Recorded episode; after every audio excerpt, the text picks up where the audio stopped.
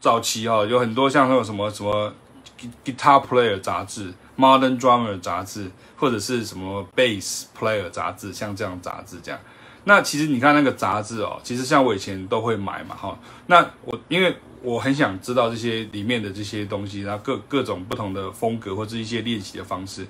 可是其实严格说来，如果你今天光是呃里面的一篇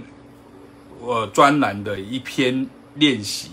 你可能就已经要练很久了。那他如果是整本给你的时候，其实是一个月哈，它是月刊嘛，所以他一个月他就会给你很多很多的。的的内容，因为它有不同的呃受众的族群这样，所以等于是大家有点各取所需那种意思这样。那你有可能说整整本翻一翻，说哎这这一期没有我要的，那我就不买了这样。那我觉得这就是网络或者是所谓的像比如说前面看的爵士站常常在遇到的问题哈。有时候他大家走进来之后，他会说哎这个地方东西很多，哎原来你们有卖我我要的东西，或是你们没有卖我要用的东西这样子。所以大家会产生一种这种困扰，这样。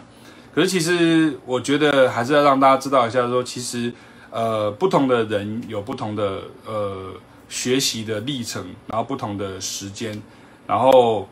我还是会很很从真真心希望说大家能够面对面，然后能够呃上课啊，然后或者是说呃最近疫情比较趋缓，所以我们可能想办想办法看看，等我脚好了一些之后，可能再把一些。工作坊啊，退出来啊，这样子，所以，